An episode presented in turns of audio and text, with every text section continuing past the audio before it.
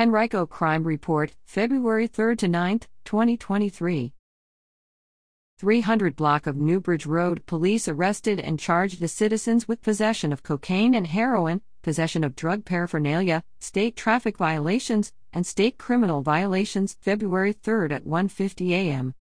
1900 block of Mechanicsville Turnpike, police arrested and charged citizens with being drunk in a public place, possession of cocaine, and a warrant service at a grocery store, February 3 at 8:08 a.m. 7800 block of Schrader Road, police arrested and charged a citizen with possession of heroin and possession of drug paraphernalia at a hotel, February 3 at 3 p.m. 8000 block of West Broad Street, police arrested and charged a citizens with non-aggravated assault and strangulation at a bar/lounge, February 3 at 10:12 p.m. 6300 block of Oak Middle Court, police arrested and charged citizens with kidnapping and non-aggravated assault at an apartment complex, February 4th at 5 a.m.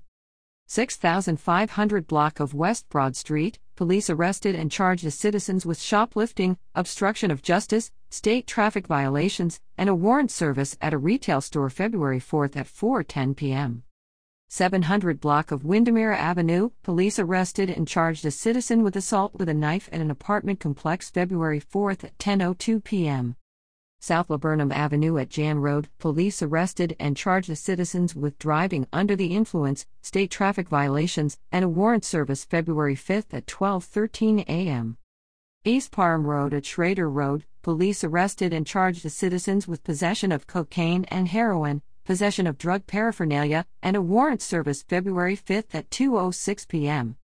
9600 block of Springfield Woods Circle, police arrested and charged a citizen with non-aggravated assault at a condominium/townhouse complex, February 5th at 11:58 p.m.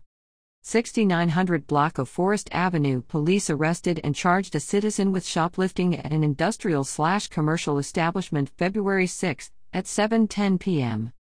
10100 block of Brook Road, police arrested and charged a citizen with disregarding a signal to stop during a pursuit and state traffic violations, February 6 at 8:15 p.m.